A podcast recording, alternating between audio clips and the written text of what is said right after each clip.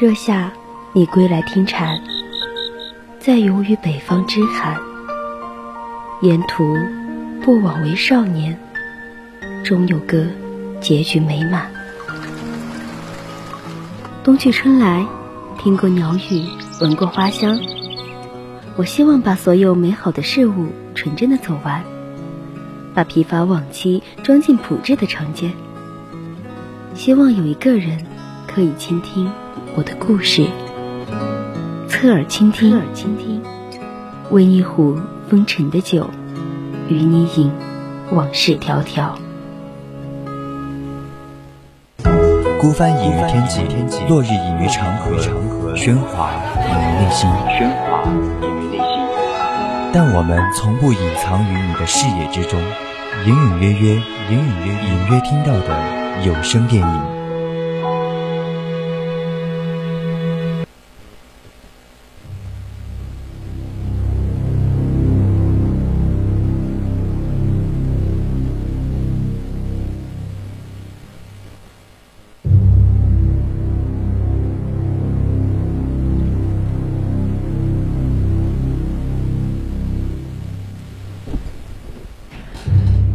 Hello，各位亲爱的听众朋友们，晚上好！这里是 FM 一零零 VOC 广播电台，在每周三晚上九点到十点直播的栏目《侧耳倾听》，我是主播清月。Hello，大家好，欢迎来到隐隐约约，我是主播汤圆儿。哎，应该已经有听众朋友们注意到了，今天的电乐啊，不像以往那么的活跃热烈，好像很悬疑、很恐怖的感觉。对，然后再加上刚刚下大雨嘛。哎，我觉得这个电乐啊还挺应景的。这个电乐，你知道现在几点吗？竟然让我听这样的音乐，一会儿我怎么回去嘛？别在这装啊！平时就是你胆儿大，最容最喜欢吓我。那你也知道你胆子小，那我回去的时候要是吓你，你可别怪我。我错了还不行吗？然后我们这个电乐啊，大家听众朋友们可能我躺在被窝里听着，我觉得应该是非常非常有感觉的吧。那你要是敢半夜自己在被窝里听这个，我绝对给你竖大拇指，我都不敢出来上厕所。然后我们言归正传啊，呃，说到今天，可能我们听到这个啊，下着大雨，然后。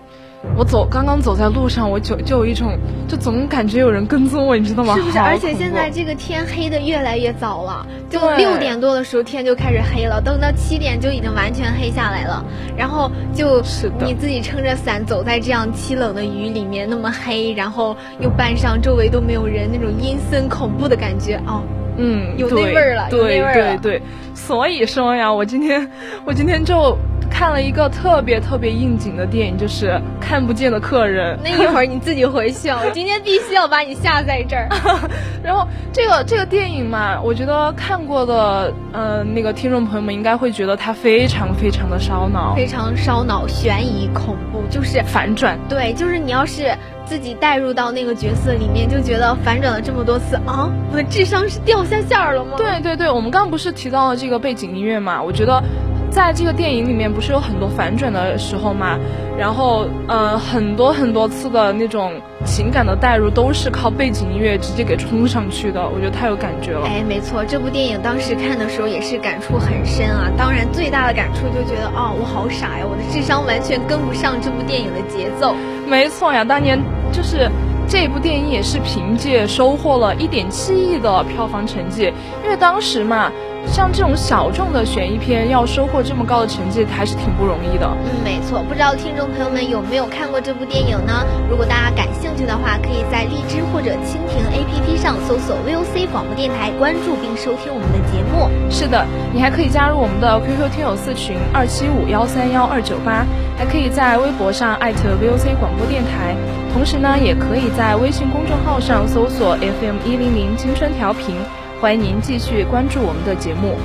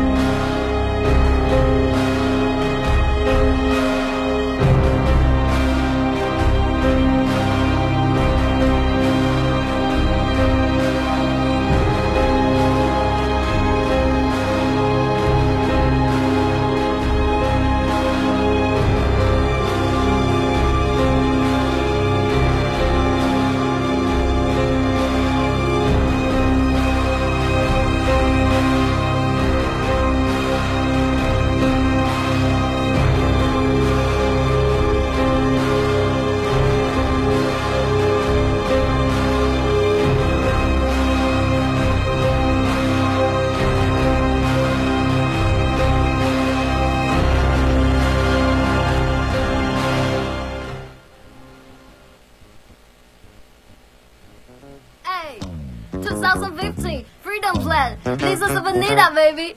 Tree country. One, two, three, and four. Let's go to the party and we never fight. One, two, three, and four. You can do what you want. This is your world. One, two, three, and four. Let's go to the party and we never fight. One, two, three, and four. You can do what you want. This is your world. 这是一个有着香气的晚上，又忘了给自己准备晚饭。电话里和朋友打个嘴仗，因为常见面，感情不咸不淡。约个时间还是在老地方。哎，还是换了个轻松愉快一点的电音乐。刚刚汤圆主播说这个电乐怎么要造核弹了，是吗？真的是等到这个放了一会儿，到后面的时候，啊，这什么？我是盲人，请问现在是在造核弹吗？因为因为我觉得嘛，哎，好不容易讲一个比较悬疑烧脑的电影，那咱就把气氛给造上去。大家为知道，大家知道为什么是好不容易讲一个烧脑悬疑吗？因为我们清月主播胆子太小了，平常根本就不敢讲这种的类型的电影。所以说，这个电影已经精彩到我不得不想要讲它了。哎，你觉不觉得它这个电影就是有很多的部分，尤其是那把那个车子推下水的那一部分，特别的像肖央演过的一个电影叫《误杀》。啊，那个误，不是，对对对，好吓人啊！而且《误误杀》这部电影给我印象最深的就是里面的那头羊贯穿了整部，而且到最后那只羊最关键的就是它代替那个尸体躺在那个位置，对，也是反转了又哇，那个那个地方简直就是整个影片的高潮，是吧？而且那个电影也是非常的烧脑，反转又反转。我们今天讲的这部《看不见的客人》这部这个电影，当然也是非常的烧脑，反转了好几次，我真的我的智商都跟不上啊。所以呢，它才会堪称本年度口碑最好的悬疑佳作嘛。因为这部电影它是鲜有会引进我们内地上映的一个西班牙的一个小众悬疑电影。哎，西班牙电影看的的确是不多。这部电影呢，它刷新了西班牙悬疑影片排行榜，经过豆瓣的十万多人评定，打出了八点七的高分呢。嗯，我们平时也是知道，在豆瓣上，我觉得它有八分以上的一个分，已经算比较高的了。评分还是比较客观公正的。对对对，特别是它是作为一个比较小众的，而且是带有很。特别特别剧情向的一个悬疑电影，能取得这么高成就，还是我觉得这个电影如果说没有被拍成电影公布出来的话，好适合去做剧本杀呀，家人们是不是？我不知道，而且是那种玩了好多好多剧本杀的那老玩家才可以玩过的这个剧本，好烧脑。对，如果是我的话，我第一本我连读剧本我都读不懂。然后我后面看到就是有什么一些报道嘛，说这部电影里面的。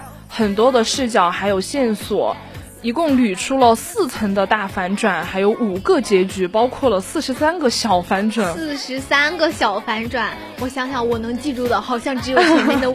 那几个家人们，家人们智商跟不上啊！家人们，就是不得不感叹哇，编剧太厉害了。这个编剧，我觉得在我心目中就可以和《名侦探柯南》的编剧去媲美了。对，就是可以被我们粉丝封为反转王，是不是？我觉得《名侦探柯南》的那个编剧就，就是那个《名侦探柯南》已经更新到一千多集了，一千多集的不同的死法、不同的那个作案手法之类的，就。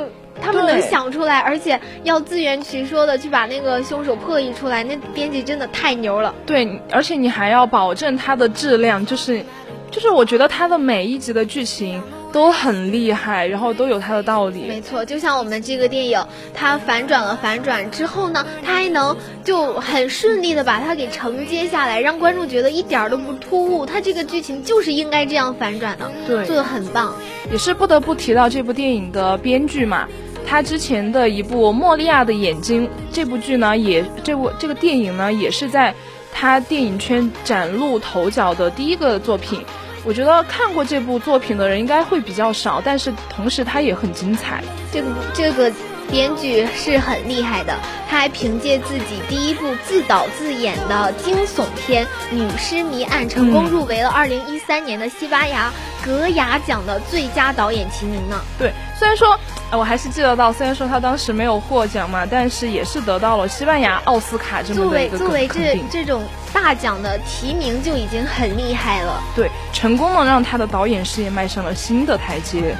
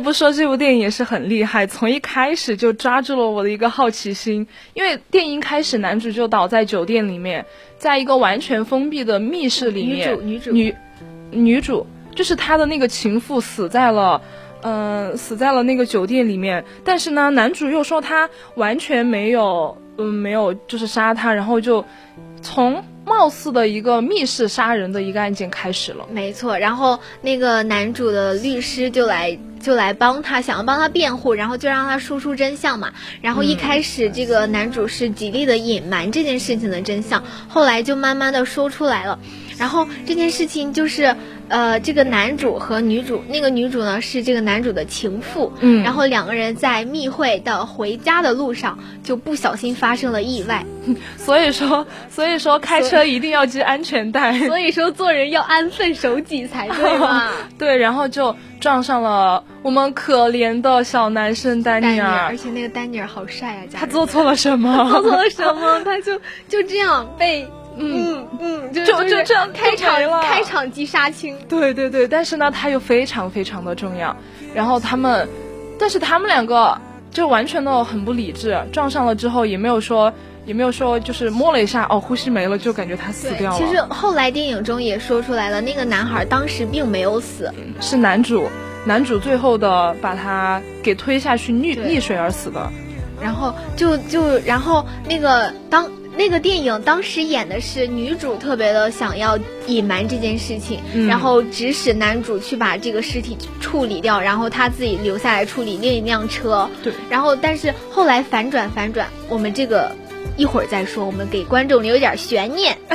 因因为男人的嘴骗人的鬼，真的是在这部剧里面体现的淋漓尽致。而且这个男主的设定是那种非常成功的企业家，家人们什么概念？那种有头脑的人，怎么可能一开始就说出真相？所以我们我们经常说，嗯，最怕的就是那种天才犯罪，就是又又是情商高又有背景。然后智商又高那种，根本很难很难识破他的谎言。对，有权有钱，然后有势力又有智商，所以说这部剧里面，最后好人要去推翻整个案件的时候是很困难的。嗯，然后虽然他们中间遇到了另一辆车的司机，然后呃，但是也没有影响这件。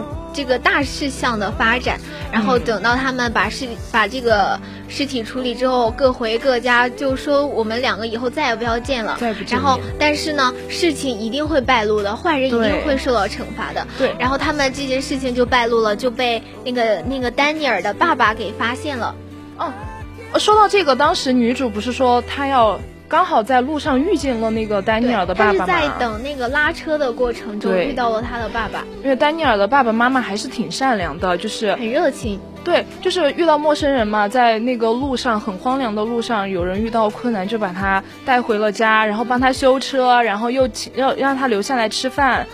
但是万万没想到，这个女生就恰好是杀害他们儿子的凶手，并且还把他的儿子的手机给揣回来了。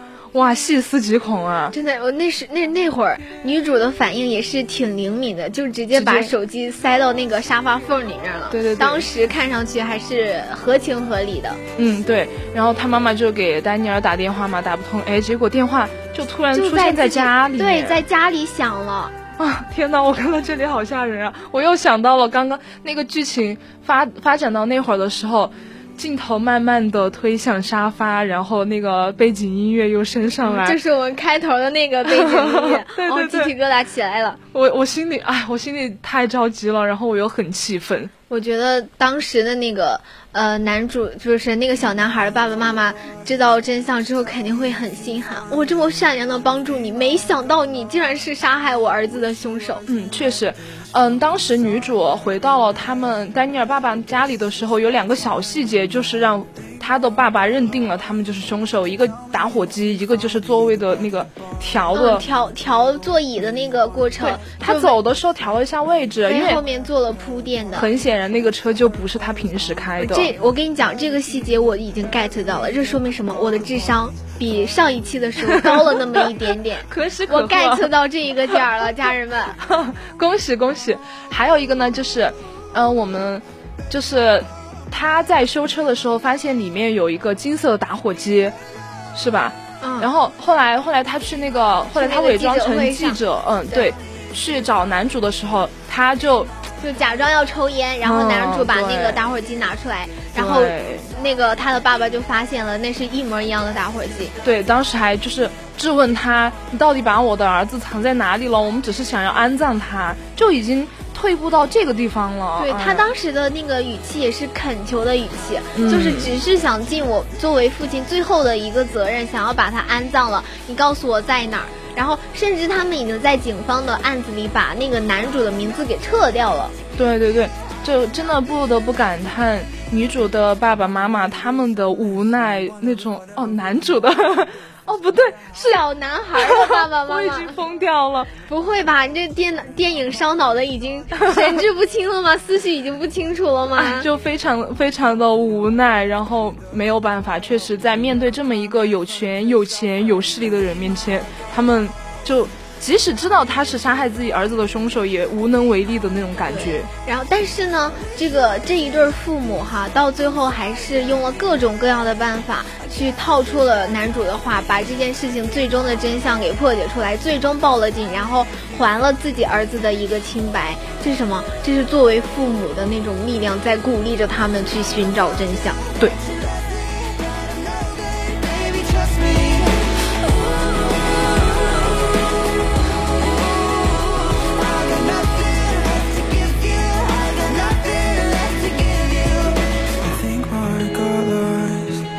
Just hiding. I guess we'll never know if we never tried. Fuck, I'm sorry, I'm a mess. You said that's how you like it, but I think my heart got lost. Maybe we should find it.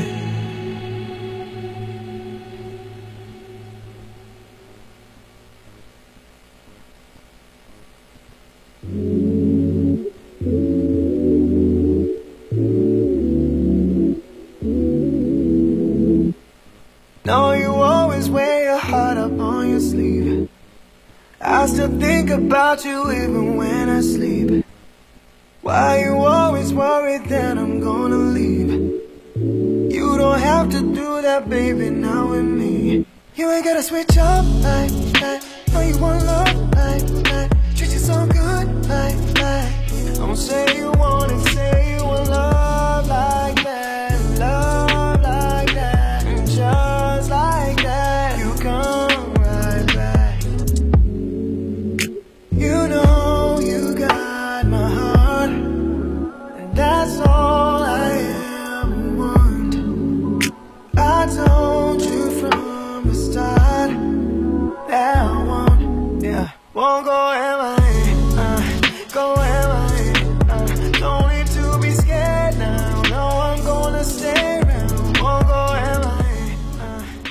觉得整部电影的高潮就在那个白发律师和男主之间的对话。博弈之间，就是那个律师一步一步的套出了男主的话，套出了他口中的真相，也就我们电影中所说的一步步的反转，就是在他俩对话中体现出来的。对对对，哎呀，我看这个地方的时候，我都生怕我跟不上呢。太快了，他们的节奏一丝一扣一扣的扣上去。对，就像我们刚刚说的，他那些反转一点都不生硬，就是一步一步的顺接下来，让让观众觉得虽然说是很烧脑，但是很自然，很可以理解。对，就不得不感叹他们俩真的是神仙打架。哎，你你引诱我，我引诱你，你在骗我，我也在骗你。对，不得不说，我们那个古德曼女士，就是那个白发律师，也就是最后真相出来的是那个呃小男孩的妈妈去假扮的那个人，就是他站在那个那个男主对面的那个公寓里面，看着他把美眼睛卸下来，哦，什么把眼睛卸下来？对对对，把那个电子设备应该是用那个那个隐形眼镜给录下来了。嗯，对，然后把脸脸上的易容的东西给撕下来，那一段我真的起鸡皮疙瘩了。不，就是天哪，什么神仙打架的方式啊！而且我觉得这个这个妈妈真的特别的聪明，她她用另一种身份一步一步的套出了真相，而且她是完全站在了一个让男主无法拒绝。我身为你的辩护律师，你要把所有的真相都告诉我。对，就站在了一个他完全无法拒绝的身份上面，把这个真相套出来，就可以得到的是完全。正确的那个作案过程。这里这里也体现了，就是有一个细节，就是他在真正的律师来到的半个小时之前来的，这半个小时足以让他套出所有男主的真话，然后又不显得那么的假。对，然后就是说，怎么说，就是这个这个，我觉得我觉得这对父母用的方法非常的巧妙啊，他没有说呃去硬刚一个比自己有钱有权有势有智商的人去硬刚去。就是硬碰硬跟他套出真相，我觉得他们用的这个方法真的是非常非常的理智。对，就是这部电影给我最大的感觉就是，好的悬疑电影它带给人不仅仅是生理上，还有心理上的刺激，更重要的就是它会指向。人类的幽暗深处，来来引发我们观众的反思和共鸣。没错，我们的男主呢，他是一个非常利己主义的人，就他在自己有家庭的情况下，还要去外面找情妇呀，然后呃，就是在伤害了对，在伤害了别人之后，想到的是自己的名誉和事业，完全就放弃了一个自己的良知，对。他放弃了一个不知道还存不存活的生命的时候，他就，这个人人性就已经很很灰暗了。对，然后后面利用自己的职务之便，编织了一个又一个的谎言去圆第一个谎，带给了几个家庭都非常沉重的灾难，也间接的导致了受害人的家长为了追求正义，选择用。另外一种更极端的方式，去一步一步的逼出真相。没错，这就是我们有一句老话叫做“你撒一个谎，就要用无数的谎言去圆它”。是的，那也正是因为对于正义的追求和对儿子深沉的爱，才使得这部电影里面的父母他们挺难而上，用自己非常单薄的力量去挑战男主的权威。对，这部电影让我们看到了人性很灰暗的一面，就是我们的男主他。种种的利己主义的行为，但是也看到了很多温暖的地方，就是比如说那个男嗯小男孩的爸爸去帮助女主修车呀，还有后来父母对儿子的爱呀之类的，就呃两面性嘛都体现出来了。对，所以在电影的最后宣传的正义战胜邪恶、犯罪受到惩罚的社会价值理念中，由于人性的恶和自私，让三个家庭都处在了。就是那种破碎还有无法弥合的伤痛之中，但是最终给了我们一个美好的结局啊！就是，呃，小小男孩的父母得到了真相，并报了警。嗯，对。所但现在呢，也是到了北京时间的二十一点二十八分。那我们的隐隐约约到这里就暂告一段落了。我是主播清月，我们下期同一时间不见不散。我是主播汤圆，接下来是人在旅途和三味书屋，不要走开呀。